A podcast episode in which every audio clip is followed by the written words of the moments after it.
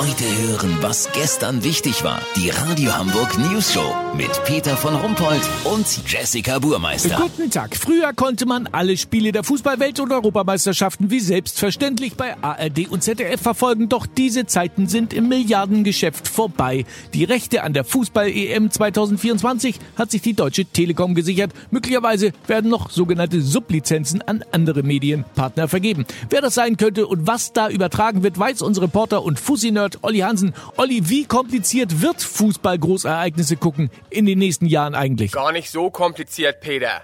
Richtig ist natürlich, dass es in Zukunft etwas kleinteiliger wird. Also einfach Glotze einschalten ist nicht mehr.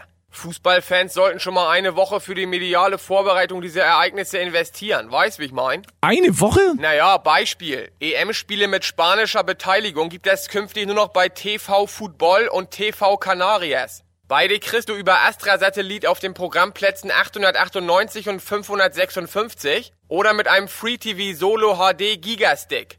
Das erste Drittel aller zweiten Halbzeiten für die deutschen WM-Spiele in Katar 2022 hat sich exklusiv Liga Goal gesichert. Die anderen zwei Drittel gibt es bei Dropkick.net. Das Login ist 2024/A478. Zusammenfassungen aller Spiele teilen sich die Supermarktkanäle Leckerland TV und Telemetro. Hier hatten ZDF und ARD das Nachsehen. Die öffentlich-rechtlichen dürfen sowieso nur die Einwechselspieler beim Warmmachen und die Eckfahren zeigen. Peter, am besten richtet man sich für jedes WM- oder EM-Spiel künftig 30 kleine Splitbildschirme auf seinem Fernseher ein. Dann dürften einem hemmungslosen Fußballspaß fast keine Grenzen gesetzt sein.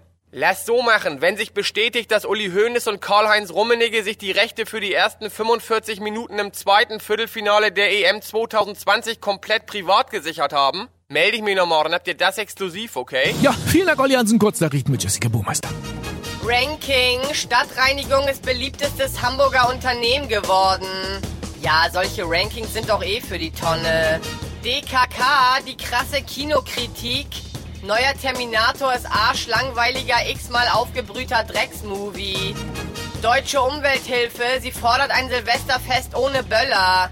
Ja, toll. Haben die auch mal dran gedacht, was die Feuerwehr dann in der Nacht machen soll? Das Wetter. Das Wetter wurde Ihnen präsentiert von Trash Online.